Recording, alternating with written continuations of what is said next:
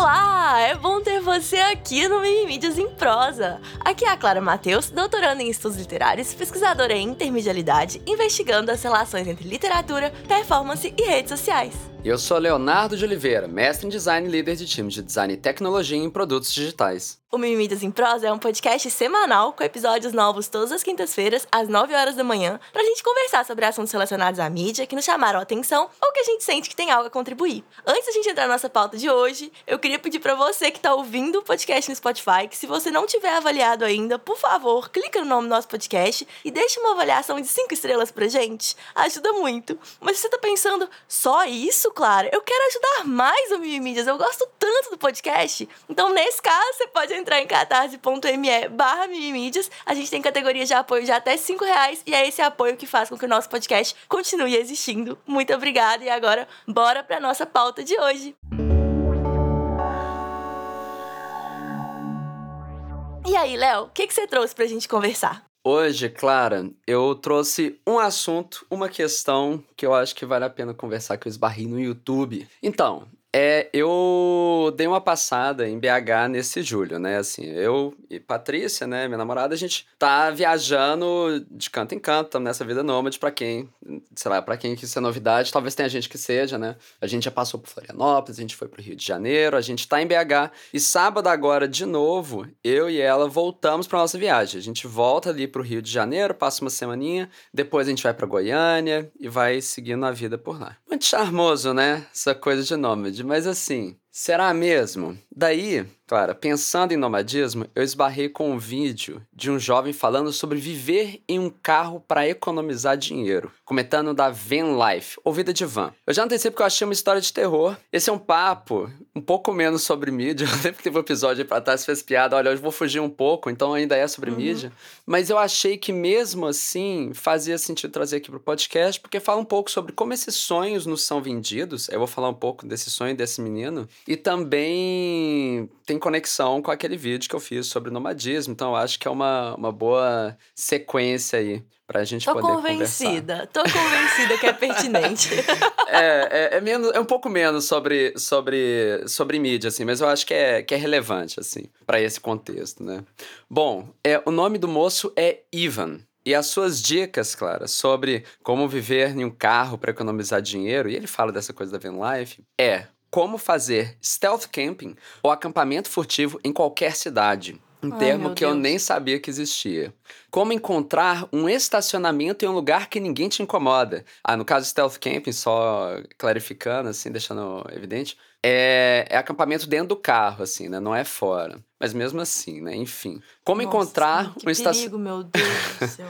Como encontrar um estacionamento em, em, um lugar que ninguém te incomoda. Como se candidatar ao emprego sem um endereço fixo. Meu Deus!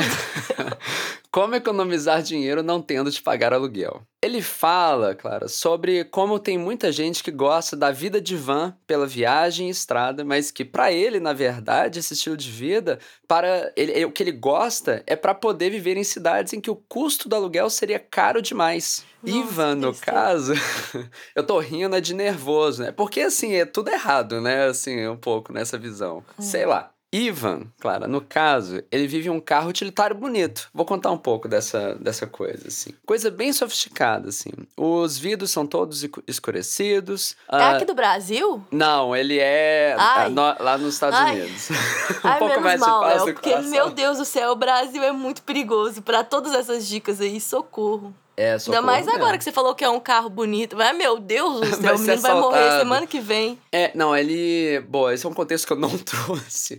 Ele mora nos Estados Unidos. Ele pelo que ele conta das histórias, eu entendi que ele é de família de imigrante. Uhum. E é, é, muito interessante, assim, porque é tudo muito bonitinho, muito sofisticado, assim, sabe? Mas dá um aperto no coração, viu? Tudo que ele vai falando de dicas, assim, assim, ai meu Deus, como assim? É uma coisa que é muito comum lá nos Estados Unidos, inclusive, né? Vida de van, é como, enfim, né? Não viver em casas, né? Mas a gente chega lá. O Ivan, claro, inclusive isso me faz pensar no nome dele, né? Porque muitas pessoas quando vêm para lugares que as pessoas não sabem falar seu nome, criam novos nomes, né? Tem essa, essa, essa ideia, assim. Eu fiquei pensando se esse nome ele criou, Ivan. I de internet, né? Tipo, eletrônico, van, Ivan. Enfim, É, Ivan, Clara, no caso, ele vive num carro utilitário, bonito, com cara de novo, coisa bem sofisticada, os vidros são todos escurecidos, sendo os de trás particularmente escuros para que nem, ninguém o veja quando ele está dentro do carro. Entre os bancos da frente e a parte de trás, ele tem uma cortina que tapa completamente a vista. A ideia é que o seu carro pareça vazio enquanto estacionado, seja de noite ou seja de dia. A parte de trás do carro é dedicada a ser sua cama, guarda-roupa, banheiro, chuveiro, cozinha e área de trabalho. Falando assim parece que é grande, né? A gente pensa naqueles trailers, né? Mas na verdade é que é um espaço que não cabe ele de pé. Talvez tendo 1,5 metros de altura, com nem 2 metros quadrados, porque assim, cabe ele deitado duas vezes, como se fosse. Em que ele divide todas essas funções nesses 2 metros quadrados. O guarda-roupa tem as suas camisas todas sempre à mostra, penduradas na lateral desse único cômodo. Banheiro e chuveiro ficam em um compartimento secreto no chão da van. A sua cama é um colchão em três partes retráteis. O seu espaço de trabalho é a pia da cozinha que é coberta por um tampo. Sentada em um dos vãos secretos, que o chão é todo assim, retrátil, cheio de gavetas. Absolutamente tudo deste espaço está no alcance das suas mãos. A sua van é equipada com personalizações bem completas, com eletricidade e água, que de fato é bem complexo, achei bem interessante. E aqui que Ivan passa boa parte da sua vida, apesar dele tentar ficar o máximo de tempo possível em outros espaços públicos, como cafeterias, academias e parques. Dos principais desafios que ele comenta, Clara, são 1. Um, encontrar lugares em que moradores não vão incomodar, não vão te incomodar e não vão estranhar um carro estacionado aleatoriamente ali na rua. 2. Comer de forma saudável sem ter uma cozinha dedicada. A boa solução que ele disse Ai. é que ele encontrou o jejum intermitente como Meu forma Deus de conseguir céu. fazer sua alimentação cair pela metade, né? O custo. Eu, vou, eu tô chegando, tá acabando o cenário do Ivan. 3. Lidar com o peso psicológico de não ter um teto exatamente seguro, o que era mais pesado no começo da sua vida de van, ele disse. Quarto, construir uma comunidade com, que, com quem se relacionar, o que ele acaba encontrando nas cafeterias e academias que ele enfrenta. E o quinto desafio, que é lidar com o frio à noite e com o calor do sol de dia. Ele fala que já passou por frio de até 3 graus Celsius, mas que ele não liga tanto pro frio. Pro calor, ele não tem ar-condicionado, mas tem uma janela uhum. de exaustão no teto do carro que acaba aberta e tem um ventiladorzinho uhum. assim que uhum. consegue reduzir consideravelmente a, a, temperatura do veículo, né, que ele fica. E assim, o Ivan, ele, ele fala como se ele estivesse feliz com isso tudo, é, que é uma solução, é são hacks da vida, assim. Isso aí... chama ideologia. Pois é. E aí, Clara, me conta aí o que, que isso tá te fazendo sentir. Pois é. Dor física, desespero, falta de esperança no futuro e na humanidade. Que horror. Sério, não, é muito. Não, é porque é, é muito, é muito cabuloso sério. pensar que a gente vive num planeta do tamanho que o nosso planeta é, sabe? Com a quantidade de recurso que a gente tem, sabe? Eu não tô falando desses recursos é, supostamente não renováveis, tô falando de petróleo, uh -huh. tô falando de vento, sabe? Sim. É, tô falando de sol. E, nossa, é muito assustador para mim, é muito assustador. Eu fico pensando que, quando eu falei isso é ideologia, é porque ele tá convencido de que o que ele tá vivendo é ok, sabe? É, mas para quem tá de fora, é nitidamente muito pouco saudável, né, Léo?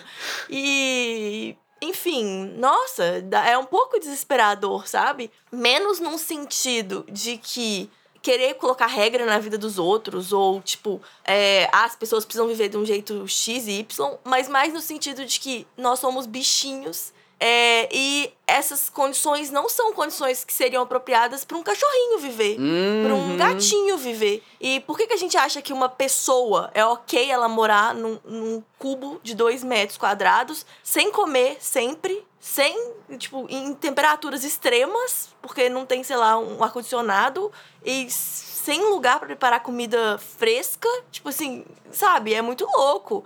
É isso, é, é condição de se fosse um bicho chamar Luísa Mel, entendeu? É surreal, assim. É realmente um negócio que me deixa muito, muito desconfortável. E eu acho que tem tudo a ver. Especialmente por causa dessa questão do, do nomadismo, esse uhum. estilo de vida de morar no carro, é uma coisa que é muito. que existe muito na nossa geração nos Estados Unidos. É, eu mesma já lidei, já convivi com uma moça que morava num carro. E nem era uma van, era um carro mesmo. Porque uhum. realmente. É, Pra várias pessoas que não têm empregos que pagam bem, que pagam salário mínimo, não dá para você morar numa casa nos Estados Unidos. É, mas assim, ouvir isso com esse cara de meu sonho de uma van é assustador, assustador. Não, e é, é assustador porque ele tem tipo a nossa idade, aparentemente, assim. E e é, e é, exatamente isso, assim, ele comprou o sonho, sabe? É, e aí, ele explicando, é, na falta de uma palavra melhor, é interessante porque ele fala, o, o, que, ver, o que é verbalizado é que, tipo assim, não, é isso, não sei o que e tal. Mas ele tem uma coisa que eu, eu não vi em outras pessoas nômades, que é assim, ele tem convicção, ele tem a determinação, ele tem um esforço muito claramente, muito esforçado, mas transparece também uma dúvida sobre se aquilo é o que ele deveria fazer, mas ele não fala uhum. dessa dúvida. Ele só, Sim. tipo, é, gesticula, respira. Aí tem uma hora fala assim, e aí, você vai. Esse vídeo, ele falando, é para você ver se essa. E aí, essa vida de van é pra você? Aí ele faz uma cara de tipo assim, que ele. Ele fala que é para ele, mas parece que ele não sabe se é para ele, sabe? Mas uhum. que ele comprou esse sonho e tá pagando preço, assim. É, é um. E eu, eu tive uma, uma sensação também desesperadora. É porque eu tive a sensação que também é, uma, é a mesma vida que a gente tem. Eu não tô falando eu e Patrícia de nômade, não, mas a gente, nossa geração. Só que uma caricatura muito absurda, sabe? Uhum. Tipo assim, ah, nossa, eu vou caraca, né? Sei lá, é, é, evitar comprar carne vermelha, porque essa é uma estratégia de economia de dinheiro. E, poxa, até que frango é mais saudável. Você vai se contando essa, essas histórias, assim, no caso, para quem come carne, né? Eu tô falando porque a inflação tá altíssima. Enfim, né, o uhum. preço de tudo tá absurdo. É, essa ideia também de. Ele fala umas coisas. Parece Parece aqueles comerciais de piada que vai exagerando demais. Fala assim, não, não tá mais, não tá dando para acreditar mais, você pode parar. Ele fala, uhum.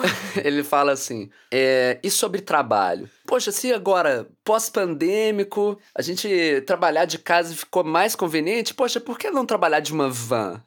Como Nossa, se fosse uma boa ideia. por que não trabalhar é. de uma van? Ai, Léo, desesperado, viu? Socorro. É, eu espero que o Ivan ele encontre lá seu lugar, que ele esteja feliz. Eu fiquei um pouco questionando Não, e não é um problema individual. Por isso que eu acho que é tão Sim. que é tão legal de trazer assim. Enquanto sociedade, a gente precisa ter um, uma mudança urgente, drástica, sabe? É. Não é só uma questão dele, tipo assim. É, é, é ruim. Pô, é, é, ele fala da razão por que, ele faz, né? Que é o que? É caro de morar no lugar. Não dá para então. pagar o aluguel. O que, que é isso? É, efetivamente, né? Eu não consigo comprar uma casa, eu vou ficar nesse cubículo aqui com roda que ele é. trata com carinho e tal, mas, assim, claramente é uma, uma coisa. Eu, eu fiquei pensando sobre isso. Se isso é disso me causar tanto incômodo se é sobre colocar regra na vida dos outros, que nem você falou. Tipo assim, porra, será que isso é um estilo de vida mesmo, assim, tal? Mas é, tem que questionar, né, essas coisas, porque é muito perigoso, né? Eu amo estilo, aí só um disclaimer, amo estilo de vida nômade, acho que tá super legal o que que eu tô fazendo, tô bem feliz com isso. Já contemplei a ideia de morar, tipo, é, de forma veicular, mas faz refletir essas coisas, viu? Meio, meio doido, assim. Enfim, essa é a história do Ivan. Ivan, passa bem. Ele não vai estar escutando a gente, porque estamos falando em português. Mas é, vocês podem ver os vídeos do, do canal dele lá. Eu vou deixar separadinho lá e pra gente poder colocar na descrição. Este vídeo especificamente. Living in a car to save money. Não, e isso que eu tô falando, tipo, a minha reação toda não significa que, ah, é impossível morar num carro. Não é, é isso. É que seja. essas condições de jejum intermitente, de é. não ter ar-condicionado, de trabalhar fechado dentro do carro, de, de, do carro ser mínimo que a pessoa alcança com as mãos qualquer lugar, qualquer. Tipo, eu tô falando especificamente da vida dele. Eu sei que tem gente que tem RV, né? Que chama essas isso. casinhas assim, que, é. tipo, super saudável. Mas isso que você descreveu, nada disso é saudável. não, não parece saudável. Não é, parece. não. é isso. Falando em coisas não saudáveis, Léo, ah. o meu. Ai, que ótimo. Ai, Léo. Léo do céu. Sério, você não acho que você não vai acreditar. Eu acho que você não viu o que aconteceu e eu acho que você não vai acreditar de eu te contar. Hum. Semana passada eu recomendei um podcast, né? Sim, sim. Aham, uhum, do Chico Felite, a mulher da casa abandonada. Sim. Pois é. E aí que é incontornável voltar a falar desse podcast hoje de novo. Você viu o que aconteceu? Não. Esse final de semana? Não, o quê? Então, aperte os cintos, Leonardo, que vamos aí agora numa, Ah, numa viagem aí. Ah, não. E eu fiquei pensando é, nos ouvintes do Mimimídias em Prosa que ouviram semana passada, talvez por causa da minha indicação, e aí na quinta ou na sexta, no final de semana, viu o que, que aconteceu com a internet. Deve ter sido uma experiência muito interessante. Mas enfim, então, bora lá. É, eu vou dar então o contexto histórico. Pra quem tá ouvindo esse podcast depois, é, ou pra quem não tá acompanhando o podcast, eu vou dar todo o contextinho. É, na semana passada eu falei rapidinho, eu não quis dar spoiler, pra quem, para que as pessoas pudessem ter experiência de fato em ouvir primeira mão e tudo mais. Esse episódio de hoje ele é sobre outra coisa. Ele é sobre a recepção desse podcast que eu recomendei. Então eu não vou ficar de suspense, mas também não dá pra gente falar em spoiler quando se tratam de fatos reais e que estão na televisão nesse momento, né? Caraca. Que geraram reportagens. Passaram muito aí desse universo e, enfim. Então bora lá, de contexto. Porque eu acho que a gente precisa desse nível de detalhe pra entender. É o autor do podcast. Primeiro, então. Quem faz esse podcast e quem fez a investigação é o Chico Felite, que é um jornalista de São Paulo. Eu fiquei conhecendo o trabalho dele em 2017, junto de um montão de gente, porque ele publicou um texto no BuzzFeed sobre o Fofão da Augusta, que era uma figura das ruas de São Paulo. O texto desmistificava essa pessoa, mostrava a história dessa figura, que ninguém sabia quem era, como chamava, por que que ele tinha o rosto da forma que era, enfim. E quem leu a reportagem lembra, porque é um texto inesquecível. Você leu, Léo? Você chegou a ler na época? Eu, eu lembro, eu acho que eu cheguei a ler, eu lembro dessa reportagem, assim. Pois é, foi muito marcante. E aí o Chico Felite é o autor, então chamou muita atenção. Tanto de mim quanto de muita gente, porque tinha uma sensibilidade ali, sabe? Uma coisa de especial no tom daquela reportagem. E aí o Chico tem três livros publicados. É, desse texto lindo, maravilhoso do BuzzFeed, saiu um livro chamado Ricardo e Vânia, em 2020. É, ele tem um livro do, do ano seguinte, que é a história do João de Deus. Lembra dele? Uhum. que chama A Casa, e ele também tem uma biografia da El Que Maravilha de 2021, ou seja, extremamente prolífico. Porque além disso, ele tem um audiolivro que eu ouvi que é maravilhoso, que vai sair como livro impresso, que o nome é Rainhas da Noite, sobre três mulheres designadas homens ao nascer que mandavam na noite em São Paulo. Muito, muito legal. Que massa. É, enfim, ele trabalha também muito bem com a mídia do podcast. Eu acho que isso eu falei semana passada. Porque ele tem um podcast incrível que é o Além do Meme. É, e que me foi apresentado pela comunidade do Mimimídias há uns anos atrás. E na época, quando eu comecei a ouvir, eu postei no Twitter que eu tinha odiado a recomendação, assim, em ca- caixa alta, meio gritando, porque eu não tava conseguindo fazer mais nada enquanto eu não acabava de ouvir o podcast. E aí o próprio Chico me respondeu, falando, nossa, que susto! Porque eu tipo, ah, odiei esse podcast. Enfim, foi só uma, uma brincadeira aí. Mas é muito bom. É, ele é muito bom em podcast. Mas eu tô dando esse contexto para as pessoas entenderem de onde ele surgiu, porque o contexto é o motivo pelo qual eu, eu não só ouvi, como eu recomendei. Falando, gente, tá me- no meio, são só três episódios. Eu não costumo recomendar uma coisa antes de terminar, mas é porque vem de um profissional que ele já se provou muito. O trabalho dele é consistentemente delicado, é profundo, é interessante, ele vai até a raiz das questões que ele está investigando. Então eu senti que não tinha erro, mas eu não podia imaginar e não sei nem se o autor imaginava que o podcast ia se tornar essa questão absurda em dias. Eu contei semana passada, né, que o podcast trata de uma mansão abandonada em Higienópolis, que é um dos bairros mais caros de São Paulo, e que o Chico Felite vai descobrir no podcast que existe uma mulher morando na casa, mas que ela não é uma vítima da sociedade, ela não é uma pessoa que foi abandonada, que foi esquecida, ela quis se fazer esquecer, porque na verdade ela é uma criminosa foragida do FBI.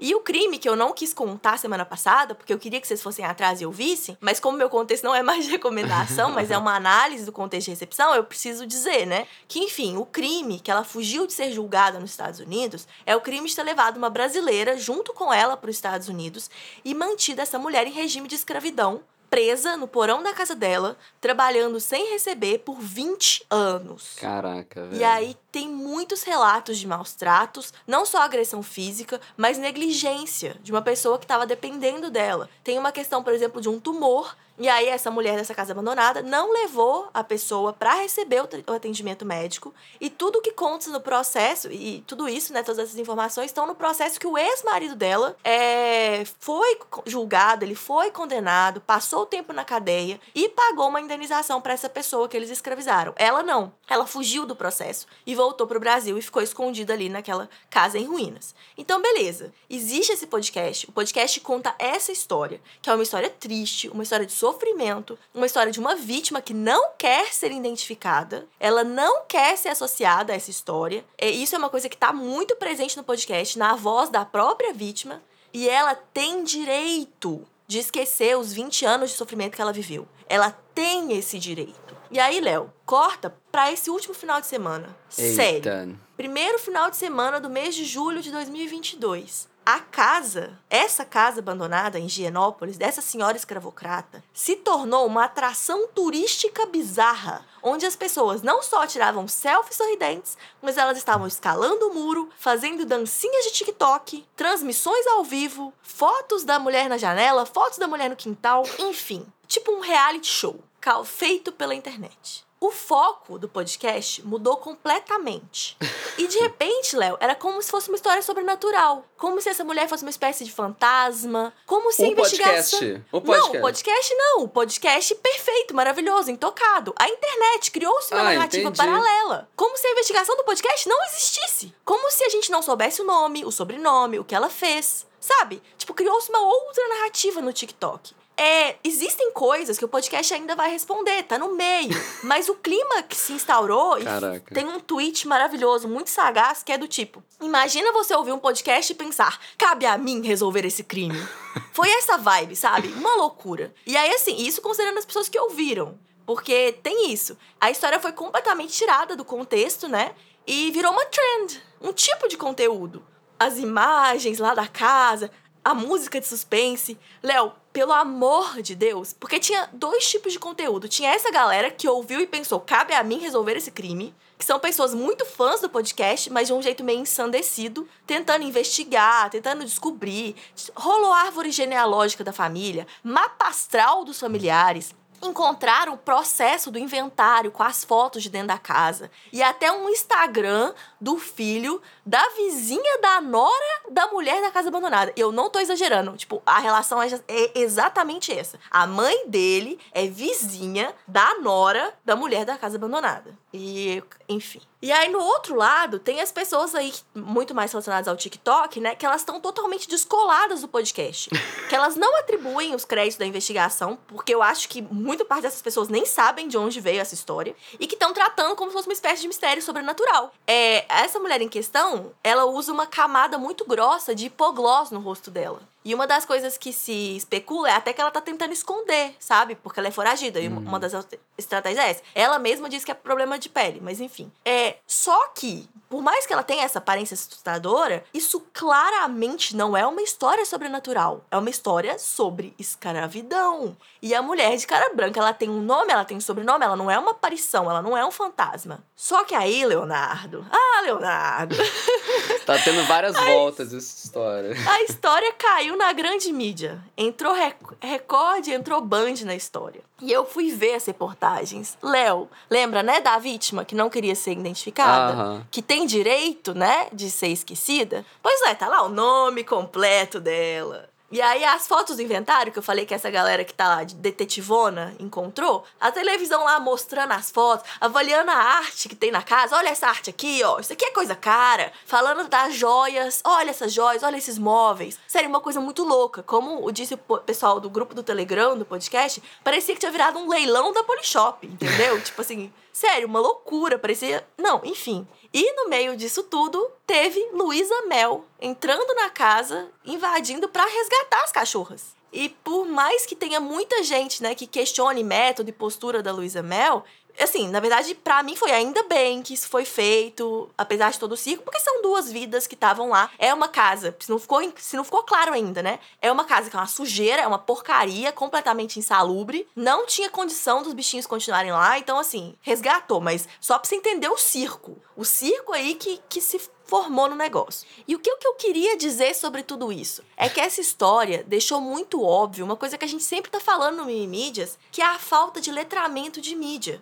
entender gêneros diferentes de produtos de mídia que têm especificidades muito diferentes. As pessoas claramente não estavam preparadas, não estavam treinadas, não, não, não sabiam como ouvir essa história de um crime real que está associada a um local que existe e que nesse lugar mora uma pessoa que está envolvida no crime. Para que então elas pudessem agir de acordo, sabe? É, por exemplo, uma forma de agir de acordo, quem sabe, talvez, né? Esperar o jornalista que está fazendo a investigação terminar de contar a história, falar o que ele descobriu, o que, que significa em termos legais, para ir entender coletivamente se cabe alguma coisa, se cabe cobrar uma atitude por parte do Ministério Público, ou qualquer coisa assim, porque afinal de contas tem uma pessoa que falou com especialistas, que está por dentro do que está acontecendo. Enfim, uma das, das alternativas, né, seria aguardar, sentar o facho, sabe assim? Mas não. Enfim, as pessoas estão tratando como se fosse ficção. Como se coubesse ficar pensando em teoria, escrever narrativas. Como se essa casa não fosse um lugar real. Com uma pessoa real que é capaz de sei lá o que que essa pessoa é capaz.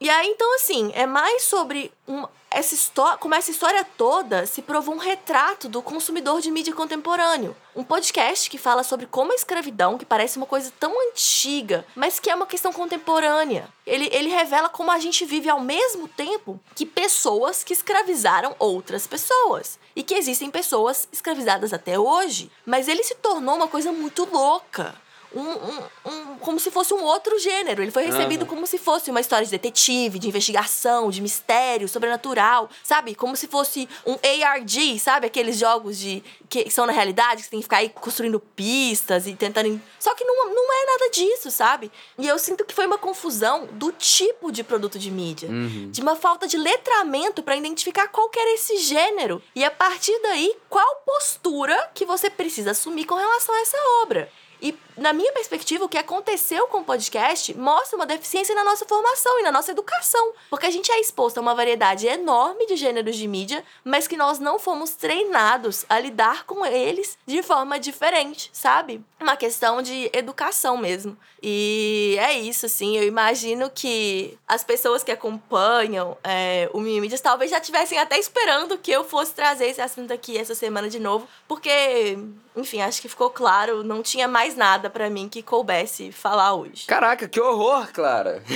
que horror! O, e, e oh, quando você trouxe isso falando dessa da, da casa da mulher abandonada é, no outro episódio, né, que a gente tava conversando, eu já tava assim com esse mega pé atrás por ser isso, assim, uma pessoa real, viva, acontecendo ao mesmo tempo. Mas eu fiquei pensando também, poxa, ao mesmo tempo, o que, é jornalismo, né? Jornalismo é uhum. é sobre a gente reportar sobre pessoas que estão vivas, Isso. pra gente poder, sei lá, agir em tempo real. Então, caraca, né? Tem, tem uma raiz aí. Mas olha só, aí eu fico com medo pelo Chico. Porque, tipo uhum. assim, se essas pessoas aí estão lá assediando essa moça lá naquela, naquela casa, eu não tô com dó dela. Eu fico até meio confuso com essa ideia toda, mas enfim. Se, se a galera chega nesse nível de chegar lá, fica lá no. invadindo a casa dela. Caraca, será que pode chegar alguma coisa no Chico? Dessa moça ou do público, sabe? Não, ele tá numa posição muito desconfortável mesmo, assim. Tanto é que ele não tem falado. Talvez é. quando esse podcast for ao ar na quinta-feira, ele já tenha falado. Mas agora, quando a gente tá gravando, na terça, eu não vi nenhum posicionamento dele sobre esse circo que se montou na história, sabe? Mas é porque eu não queria estar na pele dele. Tipo, não. Tipo, muito legal o seu trabalho fazer fazer muito sucesso. Mas isso que aconteceu não é. é. muito legal. Não. Porque é isso, isso que você falou, é jornalismo. Não tá sendo tratado como jornalismo. Não. Tipo, ninguém vê uma coisa na televisão e pensa, nossa, naquela casa ali que eu conheço na rua, vou lá. Aquela casa ali tem uma pessoa cruel, tô indo lá na rua da minha casa. Sabe o que Jornalismo que não é tratado assim. É... E por isso que eu acho que é uma confusão de mídia, sabe? Podcast, a pessoa tá, sei lá, sei lá, Léo. É porque tem, tem, episódios, temporadas que eu espero sair, é. que é esse é o, o, que, o que se uhum. acompanha. E tem uma outra coisa também, aí você até me corrige que você é mais conhecedora do gênero do que eu. True crime, pelo que eu tenho a sensação, é normalmente feita a posteriori, né? Tipo, sei lá, eu sei que tem lá as histórias dos. É, do Manson, de não sei o que, mas assim, tá, eles estão lá presos, não sei o que, mas meio que já encerrou um pouco, né? Tipo, tá distanciado, é. né? Isso é o mais comum. Mas também tem muito true crime que acontece ao mesmo tempo. Especialmente Ok. de pessoas desaparecidas. Verdade. Quando a atenção da mídia é muito importante. Eu tô ouvindo agora um, inclusive, que é de uma menina que a irmã dela desapareceu. É um podcast antigo, mas é porque é um desses grandes clássicos, assim, de, de true crime. Mas é que a investigação que ela vai fazendo, e ela, tipo assim, a polícia me falou que minha única esperança é ter a atenção da mídia. Então Uau. vamos lá. Vou contar tudo o que eu sei sobre o desaparecimento da minha irmã e por que que eu acho que o meu pai é responsável por isso. É pesadíssimo, cabuloso, mas existe também, sabe? Tipo, não é pra dizer se, enfim, só a informação de que existe também true crime sobre coisas que estão acontecendo, pessoas que estão vivas. Entendi. Ok. Não, justo, justo. Pra entender também até e- esse espaço, né, desse, desse gênero, assim. E, é, às vezes essa é uma, uma das confusões. Eu fiquei pensando naquela moça youtuber que se- também tinha desaparecido, aí foi mó Isso. comoção também, né? É, acontece, acontece também. Coisas que precisam de atenção da mídia, que precisam de. Enfim, de investigação e tal. As pessoas também usam o gênero pra chamar atenção pra problemas que ainda não foram solucionados e questões em aberto. Mas olha, é, você tava falando sobre ter dó da mulher e qualquer coisa assim. É. Zero, sabe? Tipo assim, porque não é sobre isso.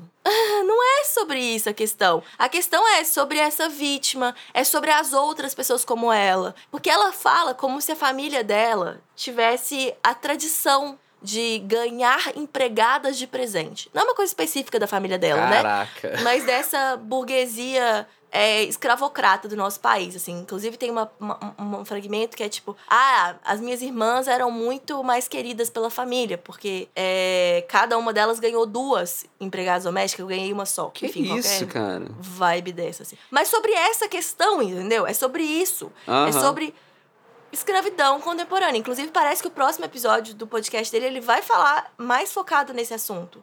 Ah, sei lá. Eu achei que precisava trazer. É, Tem também muita gente falando, que eu acho que cabe dizer aqui, pessoas negras falando, que é uma grande espetacularização do sofrimento de uma mulher negra, que elas, as pessoas tão desconfortáveis com o podcast em si, não só com a recepção, mas com o podcast, com esse foco na escravidão de uma mulher negra por uma mulher branca, é, e sobre por que, que isso dá tanta atenção, por, por que, que isso chama tanto as pessoas, sobre como se as pessoas gostassem de ouvir histórias de escravidão, sabe? E eu acho que é uma crítica extremamente pertinente e que cabe falar aqui.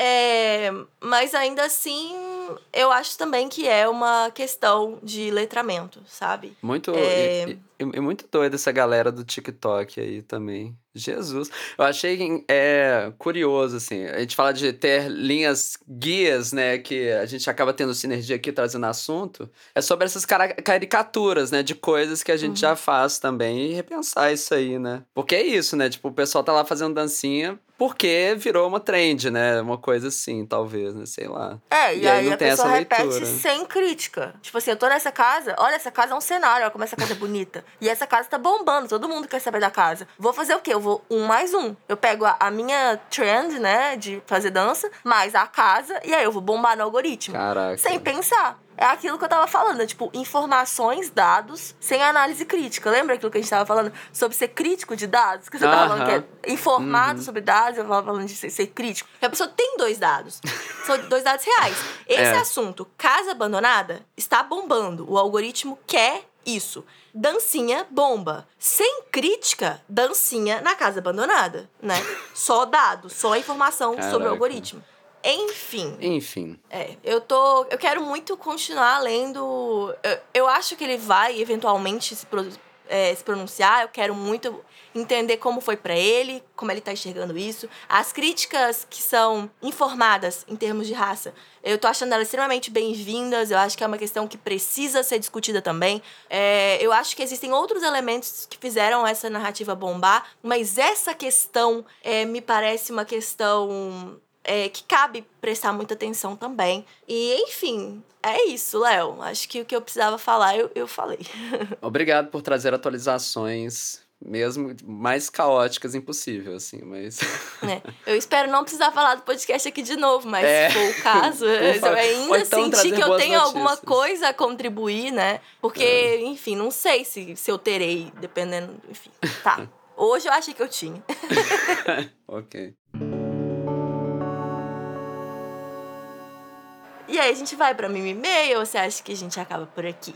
Uai, bora. Então tá, eu separei no meu e-mail é, a questão sobre produtividade e tudo mais, Ah. dicas de trabalho, rendeu muito. Muita gente conversou sobre isso e falou de dicas. Foi um assunto que foi muito. que teve muita repercussão. Eu até fiquei pensando assim, a gente ficou discutindo qual que seria a thread, né? Falei assim, droga, Aham. tinha que ter sido as recomendações de trabalho. De trabalho. É, pois é. E aí o Léo BC falou de, de música pra trabalhar. Ele falou que a escolha de música costuma. É, vamos lá. Minha escolha de música costuma variar dependendo do meu estado mental no momento, se eu preciso me concentrar, mas eu estou motivado. Minimal techno é o que mais funciona. O fator de simplicidade e repetição me ajuda a manter a mente. Se eu preciso de motivação, tem que ser algo que me ajude a entrar na vibe do que eu vou fazer e me ajude a tornar aquilo mais interessante e divertido. E aí também varia dependendo do que é a tarefa. Nesse caso, música de filme ajuda. Ou às vezes eu preciso dos dois. Aí eu coloco sons ambientes que variam também dependendo do que é a tarefa.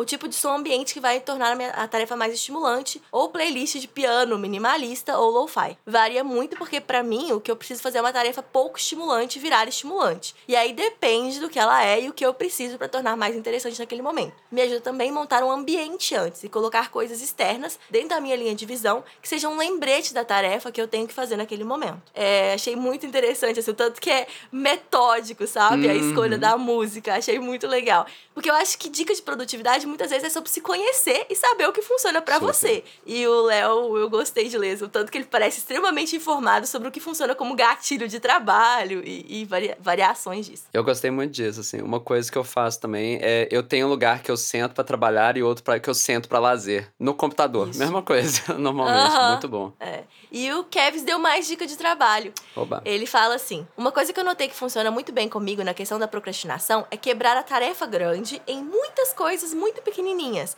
Até porque direto eu me vejo com os projetos que eu olho e fico, ok, é impossível eu fazer isso nesse tempo. E aí, eliminando coisas e focando nos objetivos pequenos, acaba me fazer passar por cada uma muito rápido. E quando eu vejo, falta pouca coisa. E aí dá um gás extra que eu vou até o fim empolgado. Eu acho muito massa isso. Essa parada de botar um tempo limite eu também faço, porque eu comecei a sentir fisicamente efeitos do excesso de trabalho. Como eu fico o dia todo desenhando, modelando, escrevendo, comecei a desenvolver um desgaste no ombro e no pulso, além de problemas relacionados ao estresse. Então, mesmo quando eu sou obrigada a trabalhar no fim de semana ou fazer uma hora extra, eu tento me organizar bem para o trabalho não consumir 100% do meu tempo acordado. É, então, assim, parte é. Sistema econômico que a gente vive é, é uma aberração. É foda isso. É, mas parte de separar é, a tarefa grande em tarefas muito pequenininhas é muito interessante. Porque, por exemplo, a tese. é, eu tô num momento em que o que eu escrevo no, no meu planner é tese. Mas isso é um problema gigantesco, porque é uma tarefa absolutamente interminável no dia de hoje. Eu não vou terminar minha tese no dia de hoje, nem nesse mês, nem no mês que vem. Então, o que, que faz mais sentido fazer? Ou limitação de tópico, ou limitação de tempo de dedicação. Hoje vou dedicar X horas à tarefa. Como eu tô num momento em que eu tô fazendo uma questão mais generalista, porque, gente, quase doutora, fui Muito qualificada, bom, tive bom. exame de qualificação, estou qualificada. Então, nesse momento, o que eu preciso fazer é uma visão geral para assimilar os comentários e colocar onde eu preciso desenvolver cada coisa. É, então, assim, o que eu tô fazendo é um limite de horas de dedicação. E que ajuda muito também. É isso. Essa dica do Kevs foi uma ótima dica que a gente não falou, de quebrar Não, é. coisas grandes. né? E, inclusive, tá aí um sapinho delicioso, fácil de consumir no começo de um dia, que é fazer a lista das Isso. coisas a fazer, assim, também, que ajuda muito. Muito boas as Sapinho dicas. Delicioso. Tô imaginando alguém que não ouviu o episódio passado. um É, sapinho Vai delicioso. escutar, não vou contar, É, não. vai ouvir. Vai ouvir o episódio passado sobre trabalho. É. É, é isso, gente. Se você quiser comentar qualquer um dos assuntos que a gente discutiu no podcast, falar mais, por exemplo, sobre a mansão da casa abandonada, a mansão da casa, a mulher da É. casa abandonada, é, ou, por exemplo, sobre a história da vida na van, se quiser conversar sobre isso, cola lá no nosso Discord. Você pode acessar escrevendo discord.io barra mimimídias. Esse é o link do convite pro servidor. Mas se você preferir, você pode só mandar uma mensagem pra gente nas redes sociais também. O Mimídias em Prosa só é possível graças aos nossos apoiadores no Catarse. Vem você também conhecer nossa campanha em catarse.me barra Mimimídias. Mimídias em Prosa é editado pelo incrível Tanekoshima e eu espero que você tenha gostado desse episódio. A gente fica por aqui. Você pode continuar nos acompanhando nas nossas redes sociais. No Twitter eu sou arroba Clara Mateus, no Instagram arroba Clara Mateus underline. E no Twitter eu sou arroba Leo underline BOS, no Instagram arroba Leonardo underline BOS. Tchau! Tchau!